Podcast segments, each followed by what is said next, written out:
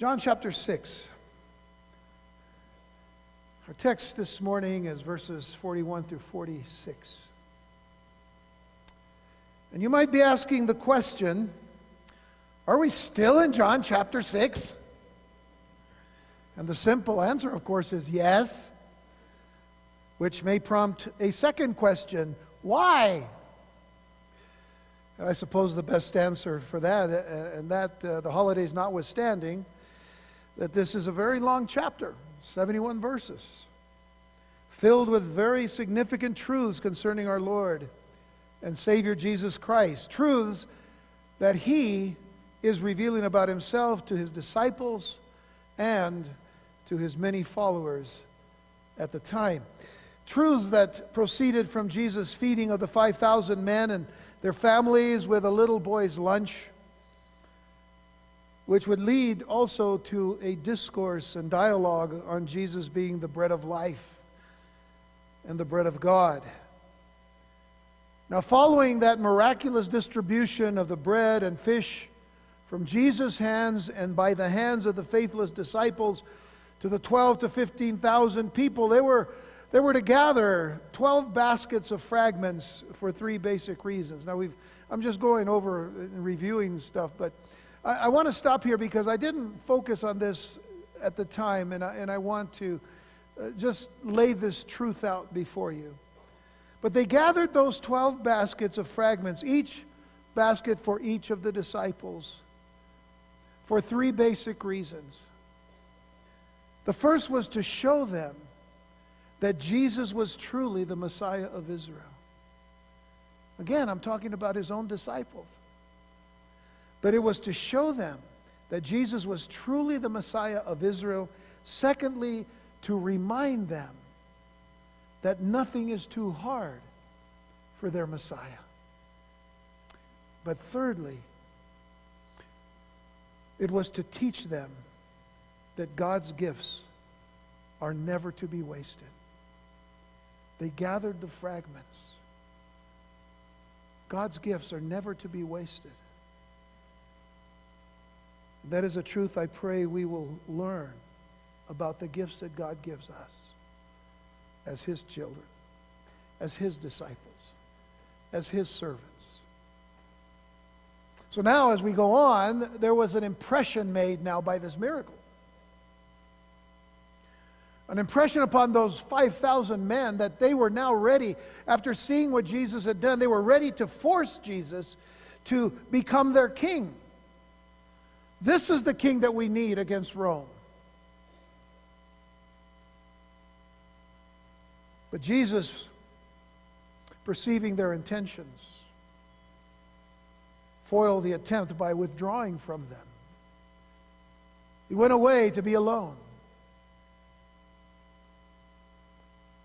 And it led his disciples to take a ship to go to the other side of the Galilee to meet him at another place.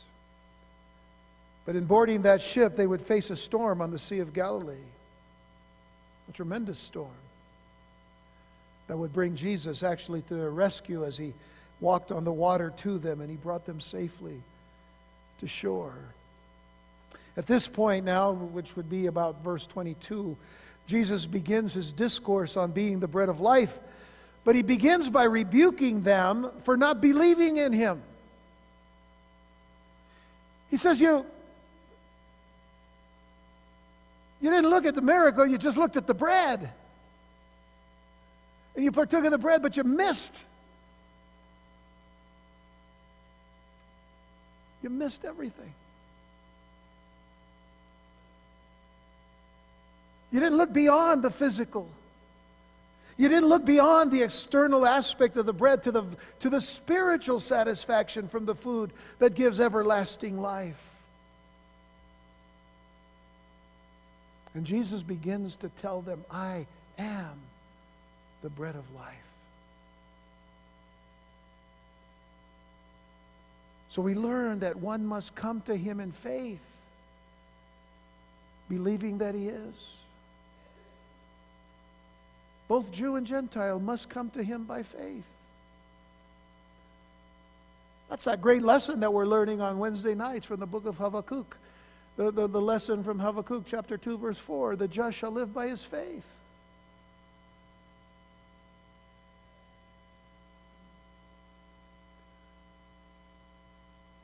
So, as Jesus is speaking to this crowd, another group seems to either appear or at least they make their presence known. And that would be those that we would call the religious Jews. For in verse 41 it says, The Jews then murmured at him because he said, I am the bread which came down from heaven. And they said, Is not this Jesus, the son of Joseph, whose father and mother we know? How is it then that he saith, I came down from heaven? And Jesus therefore answered and said unto him, Murmur not among yourselves. No man can come to me except the Father which has sent me draw him, and I will raise him up at the last day. It is written in the prophets, and they shall be all taught of God. Every man, therefore, that has heard and has learned of the Father cometh unto me. Not that any man has seen the Father, save he which is of God. He has seen the Father. There's something that we need to take note of as we begin to look at this passage.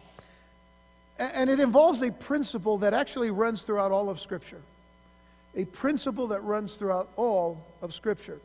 If, if someone came to Jesus openly, and they came to him honestly, seeking to know the truth, the Lord would make that truth as simple as possible so that the person seeking could understand. On the other hand, if Jesus presented something that was difficult for the natural mind to understand and to receive, and a person or persons, instead of recognizing their, their need sincerely for an explanation, assumed a more unbelieving, even more arrogant attitude Jesus would seemingly make the truth more difficult instead of simpler. And again, that principle is seen throughout Scripture. Take, for example, Pharaoh and the children of Israel and Moses. Pharaoh, who set himself against doing the will of God when God sent Moses back into Egypt as their deliverer for Moses to be before Pharaoh, saying, Let my people go. And Pharaoh would not. And even after all of the signs and wonders that would take place, what do we know about that whole exchange but that God hardened Pharaoh's heart? That's the principle.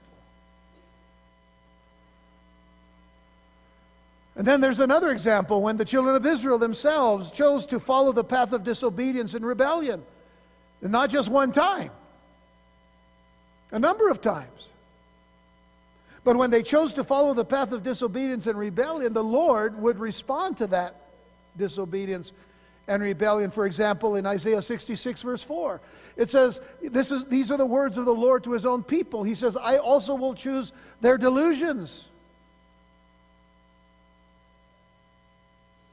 the things that will deceive them eventually. I will choose their delusions and will bring their fears upon them because when I called, none did answer. And when I spake, they did not hear, but they did evil before mine eyes and chose that in which I delighted not.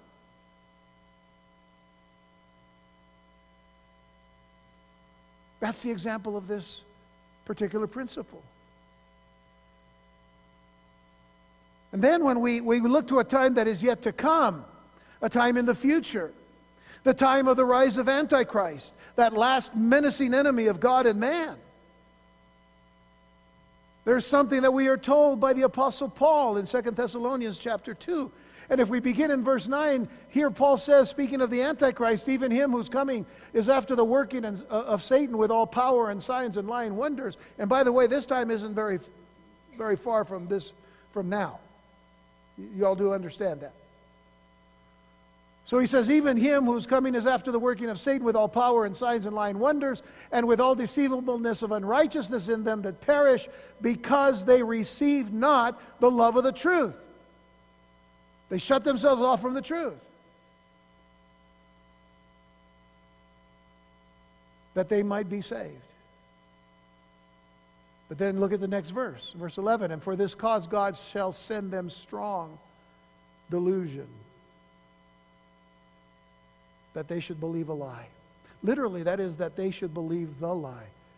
You know what the lie is? The lie that goes all the way back to the garden in chapter 3. Did God really say?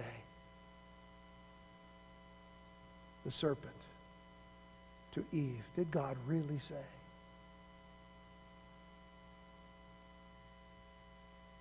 That they all might be damned or judged who believed not the truth but had pleasure in unrighteousness. Why is this important to our study in John chapter 6? Because you see, this principle will be seen throughout the rest of this chapter, so we need to be aware of it. Listen, if you've already read down to the end of this, this particular chapter of Scripture, you begin to realize that Jesus starts saying things that they just not only don't understand, but they're so hard that, that they, they actually walk away from Jesus. And I'm not giving anything away if I tell you that the only ones that remained were the disciples.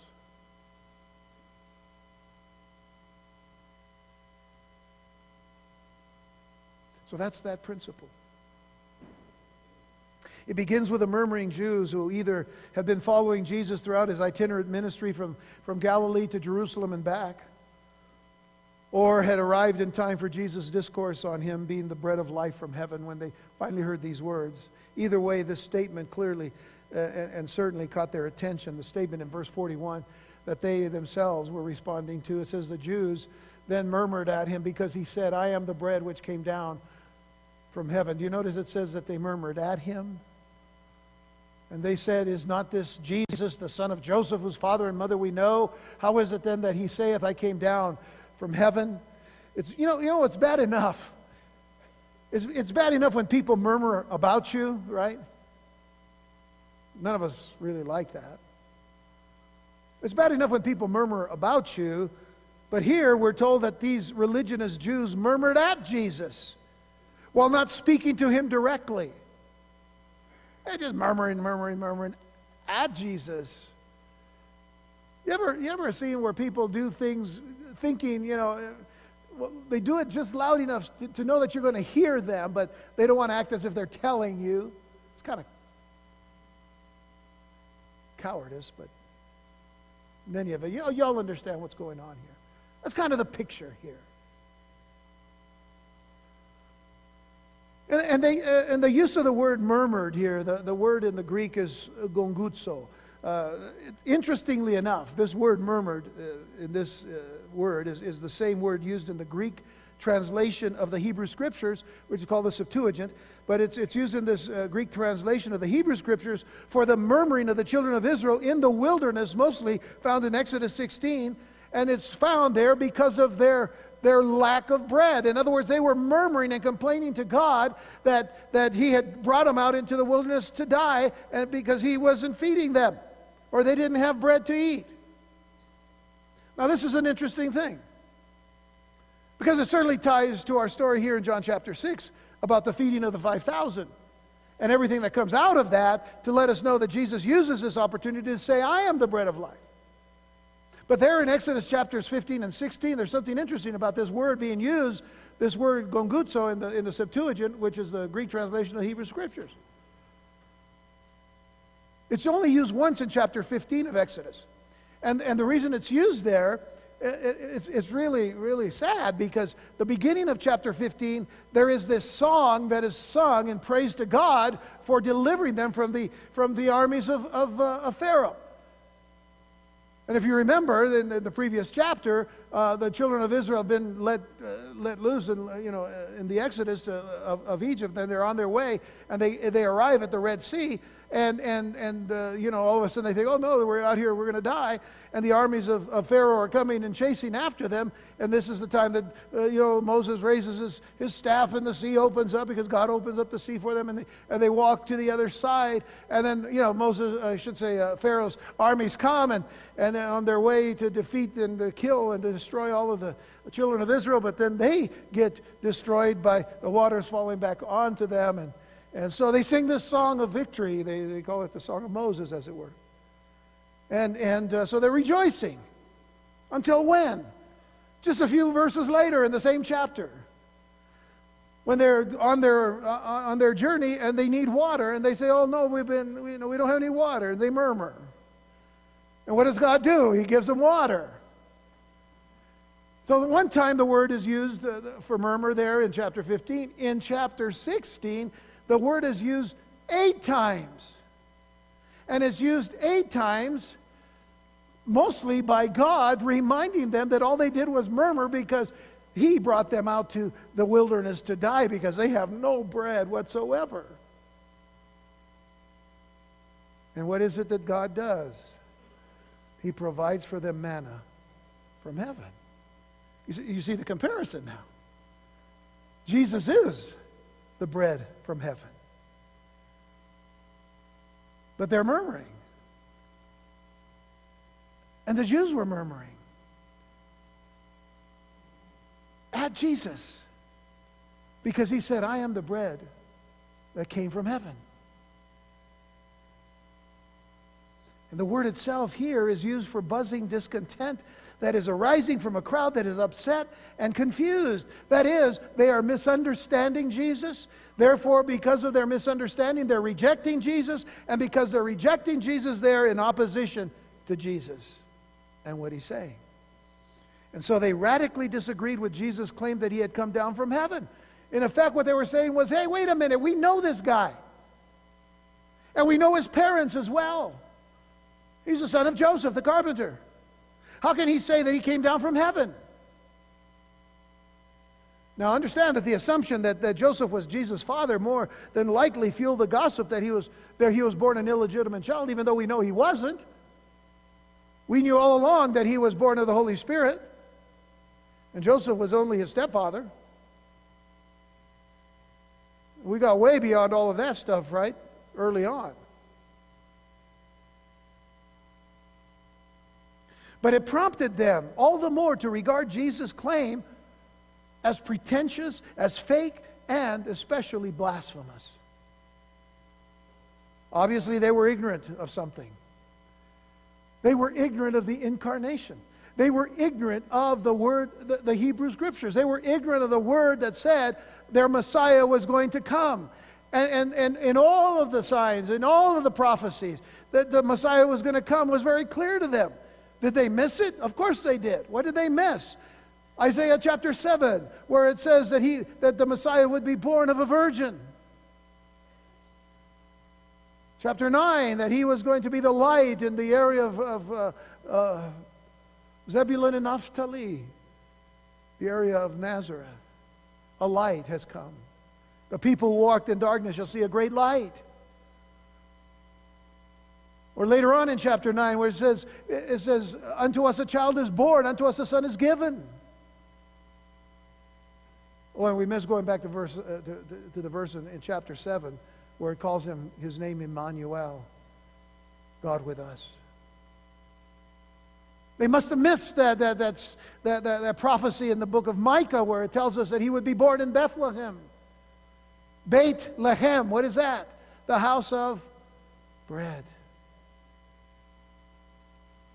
They were ignorant of the prophecies concerning the coming of the Messiah to his own people. They were so fixed on his origin that they lost sight of the Messiah's mission. And what was the mission of the Messiah from the very beginning? It was to save and to give life. How many times has Jesus already said in, the, in, in this chapter, in the previous chapter, that he was the only one that can give life? Making it very clear who he is. And then he shows who he is by feeding and nourishing men, using physical bread to show that he actually came to give spiritual bread. Spiritual bread for spiritual life that will last forever. But there was this disregard for the message of the Word of God, which they should have known, especially what had been proclaimed by John the Baptizer. And it is John the Apostle in the very first chapter of this gospel that we're studying where we see the words, the Word being the Logos, speaking of Jesus, the Word was made flesh and dwelt among us. And we beheld His glory, the glory as of the only begotten of the Father, full of grace and truth. But then John says, John, the baptizer, or the Baptist, bare witness of him and cried, saying, This was he of whom I spake. He that cometh after me is preferred before me, for he was before me.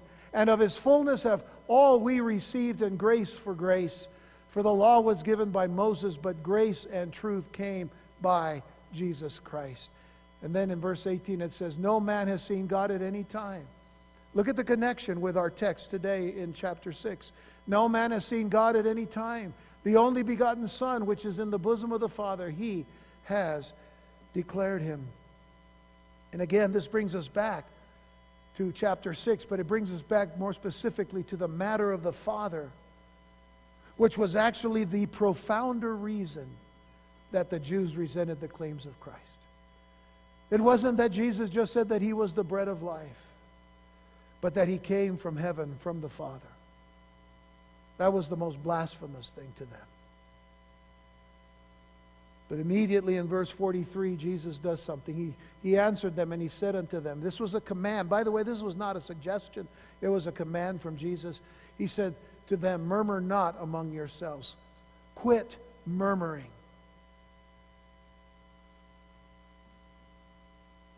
And then he says, No man can come to me except the Father which has sent me draw him. Now, again, what is Jesus doing?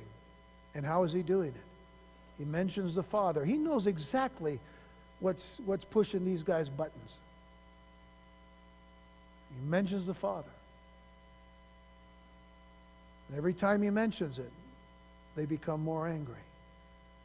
No man can come to me except the Father, which has sent me, draw him, and I will raise him up at the last day. It is written in the prophets, and they shall be all taught of God. Every man, therefore, that has heard and has learned of the Father cometh unto me. then, not that any man has seen the Father. What was it that John wrote back in chapter 1? You see the connection. Not that any man has seen the Father, save he which is of God. He has seen the Father. So, in this particular statement, Jesus is picking up actually where he had left off in what he was telling his disciples and the crowd, and repeated it for the benefit of the larger crowd that now included these highly suspicious and critical religionists. Now, first of all, he commanded them not to murmur among themselves, but there was a good reason. It was to give them the opportunity to listen to the truth if they were willing to listen. See, I don't know who's here willing to listen today. I would hope that most of you, if not all of you, are willing to listen. But you're listening. Some of you may just be hearing. You hear a sound, my voice. But are you listening to what I'm saying? And are you willing to listen to the truths that God has for you? So think of Jesus in this particular situation that he's giving them the opportunity to listen if they're willing to listen. So this was an act of love and a care for them. But getting to the principle that I stated earlier, the more that they objected to what Jesus said, the more obscure and unclear his words became. Today we'll see a little bit of that. We'll see a lot more as we move on. But Jesus went on to explain how the sinner can come to God. Now, please understand this. When I say the, uh, the, the religionist Jews, I'm not here to single them out. Folks, I have great respect for the Jewish people. In fact, God wants us to love them. They, have, they, they are the ones that, you know, as, as a people from the very beginning have gone before us in this faith where we, wherein we stand we wouldn't know about Jesus except that the word came to the Jewish people first. You understand? So, with all due respect, what I'm saying here is this that these religionists believed that because they were Jewish, that's all that mattered. Can you understand that? But the scriptures tell us one thing from the very beginning all have sinned, all have fallen short of the glory of God. Jew and Gentile, Jew and non Jew. And there are plenty of non Jews who believe that just because they are who they are, they, they don't need to change. They, you know, somehow they've made it themselves by, by their own, pulling up their own uh, bootstraps, as it were. Scriptures are very clear. All have sinned, all fall short of the glory of God. Every one of us born into sin from our mother's womb because of what happened in Genesis chapter 3. So understand then what Jesus is saying is not just specifically to the Jew or specifically to the Gentile. He says this to explain how the sinner can come to God, both Jew and Gentile. He says, No man, that includes both, no man can come to me. Now, folks, aren't you glad that there's not a period right there? No man can come to me, period. Ah, we're in trouble. Right? No man can come to me. Then what are we doing here at church? Thank the Lord there's a comma there. The next thought is so important. No man can come to me except the Father which has sent me draw him.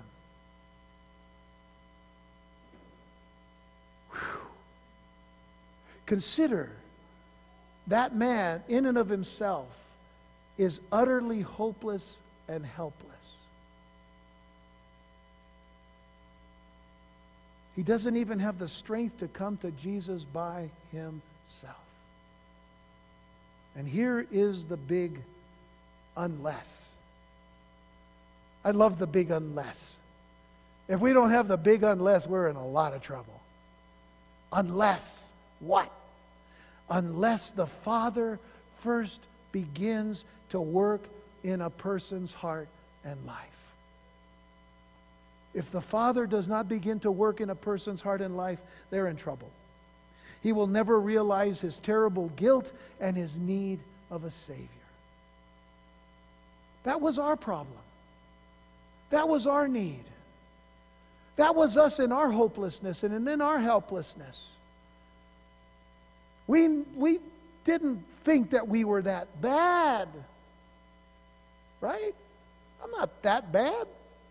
Besides, I'll just do my best in my life, you know, to, to do all the good things so that all my good works will outweigh my bad works. Because let's face it, we're human. We'll have a few bad works, but you know, if we outweigh those with a lot of good things, we're doing pretty good.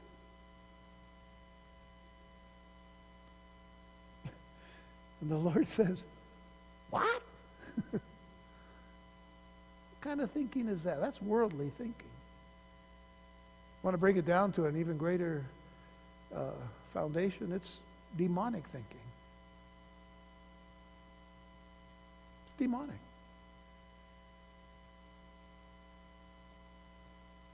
The moment that the Lord opened our eyes to who we are, what we were, sinners, and we bore a, a tremendous amount of guilt for that, that moment that we saw what we were. And we responded first and foremost by saying, you know what I need? I need a Savior. Now, we were ready to listen. Now we were ready to respond. But you know, there's some people who have a real difficulty with this verse because they, they suppose that it teaches that a man may desire to be saved and yet might, might find it impossible, but this is not so. The, the passage does teach in the strongest possible way that God is the one who first acted in our lives and sought to win us to himself. We do have the choice of accepting the truth of the Lord Jesus or refusing him. We have that choice. But we never would have had the desire in the first place if God had not spoken to our hearts.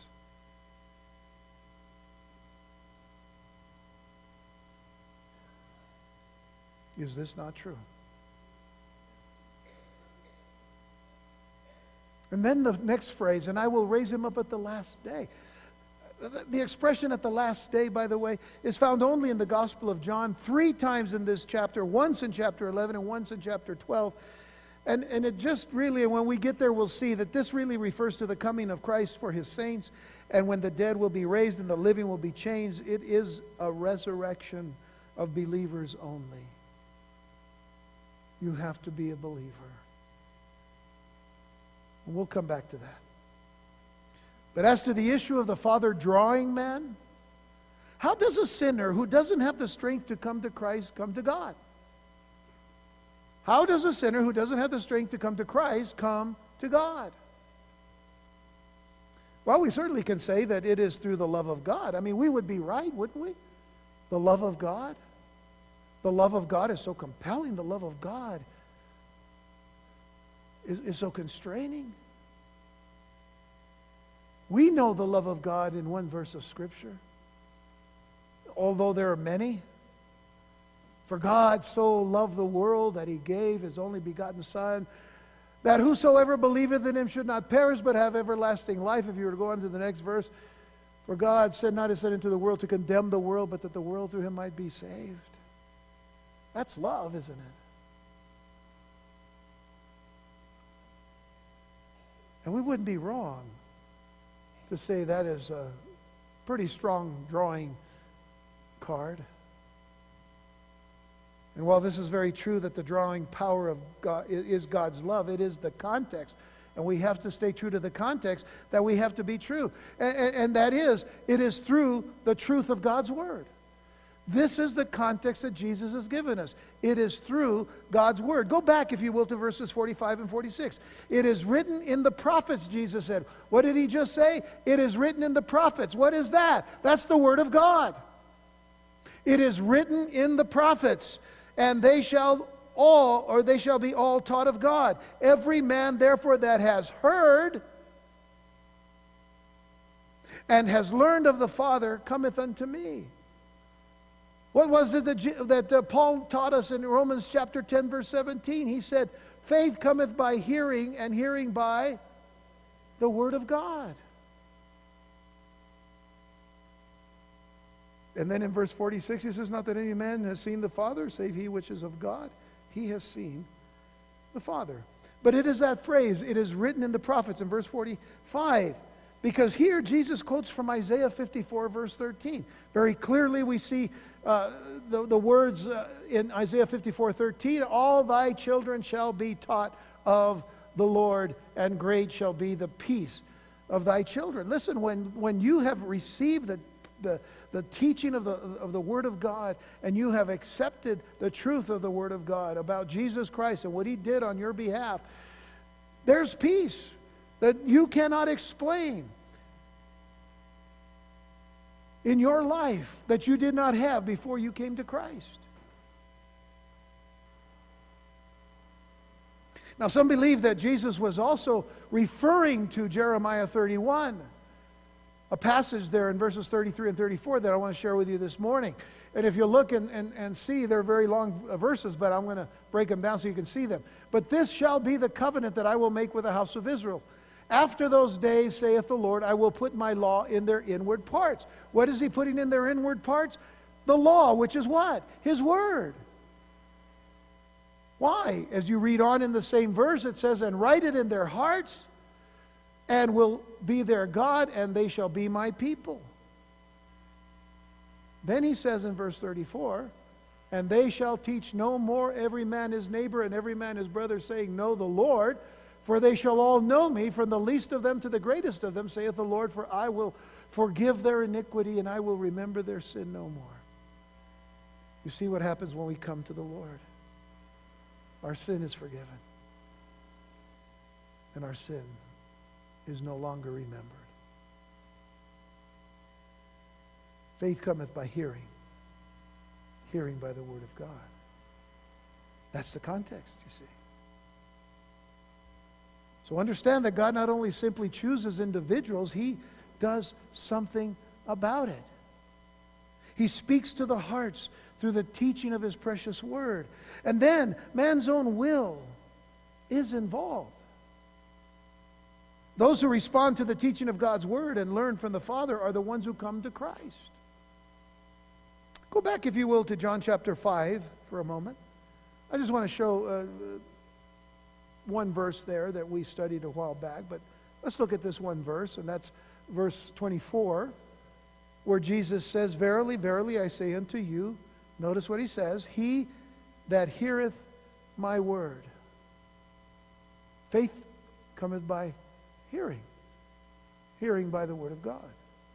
He that heareth my word and believeth on him that sent me has everlasting life. I want, I want to emphasize hath there because that is present tense. Has everlasting life. And shall not come into condemnation, but is passed from death to life. Why do I share this? Because here again we see the two great truths of God's sovereignty and man's responsibility placed side by side in the scriptures.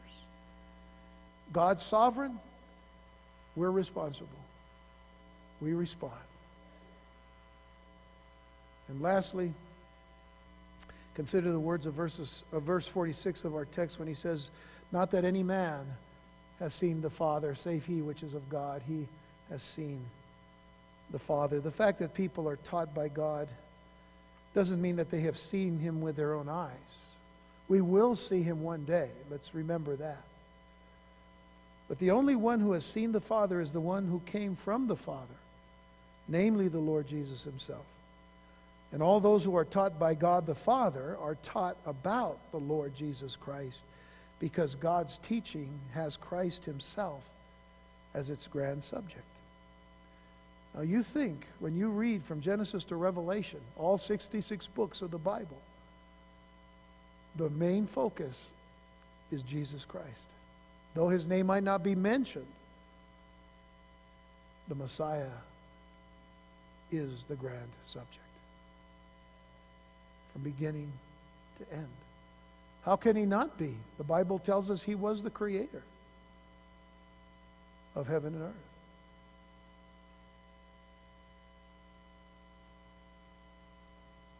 And in closing, consider these verses of Christ's own words. In the next chapter, chapter 7, let's just kind of go ahead a, a little bit and look at verses 16 and 17, and we're going to close with this. It says, Jesus answered them and said, My doctrine is not mine, but is his that sent me. My doctrine, my teaching is really not mine. It's his that sent me. It's the Father's. I'm being obedient to the Father. And then he says, If any man will do his will. If any man will do his will, just believe, trust the word, and do what the word says. If any man will do his will, he shall know of the doctrine, he shall know the teaching, whether it be of God or whether I speak of myself. And all that Jesus is saying here, very simply, is listen, understand, the Father has sent me. God so loved the world that he gave his only begotten Son, that whoever believes in him should not perish, but have everlasting life. The Father has sent me. I was obedient to come. The scriptures tell us in the book of Hebrews that he learned obedience by the things that he suffered. It's not that he didn't understand or didn't know, but it is a lesson for us to realize that Jesus was obedient so that we could adopt the same heart to be obedient to the Word of God. God has called us to be obedient and to do the will because this certainly makes it clear that we have heard and that we have believed. And we show our faith by our actions. Read the book of James.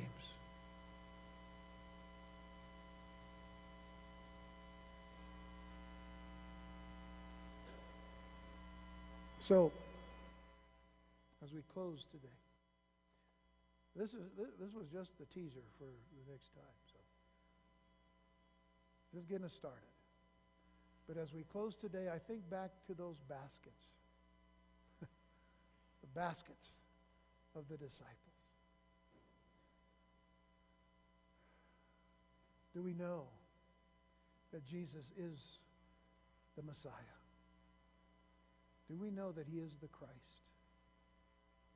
that he's the anointed one? Do we know that there's nothing too hard for him? And do we know that we are never to waste any of the gifts that He's given us. I'm here to remind you that God has given you great gifts. He's given you His Word, He's given you His Son, He's given you gifts and talents. Are you using them for the glory of God, for the glory of His kingdom? Are you using them for the name of Christ? Are you doing everything that the Lord has given you? Don't waste them. Don't waste them because you see, the Lord can come at any moment for any of us. But we are close enough now to his return that he can come at any moment and take us all home. But I don't want anybody to be left behind, which means we all need to be ready. There's no time anymore to waste. See, God has given us time also. The timeless God has given us time, but that time is rapidly running out. And I'm not saying these things to scare you, to try to sound dramatic. I'm telling you these things because I don't want any of you to miss the return of Jesus. He said, Let not your heart be troubled. You believe in God? Believe also in me. In my Father's house are many mansions. If it were not so, I would have told you. I go to prepare a place for you. And if I go to prepare a place for you, I will come again and receive you unto myself, so that where I am, there you will be also. You guys ready? That's exciting to me. We should be excited about that. No, Buck mentioned earlier, I can't remember who's in first service or, or second service, but but he made but he made reference to the statement of Jesus in Matthew 11 when he when he said, "Come unto me, all you that labor and are heavy laden." and I'll give you rest. There's the invitation. Come unto me, all you that are heavy laden, and I will give you rest. Take my yoke upon you and learn of me, for I am meek and lowly in heart, and you shall find rest for your souls. For my yoke is easy, my burden is light. Have you come? It doesn't take much to come. We're not in some grand stadium where you're about 100 you know, yards away, 20 you know, furlongs away, a, thousand miles away. You're here right now. Come. Not to me, not to this church. You come to Jesus. Because he's alive. And he's here. And his spirit is here. Before you leave today, I pray that the Holy Spirit of God just comes down upon your heart and reveals to you what you need to see and what you need to do. Shall we pray?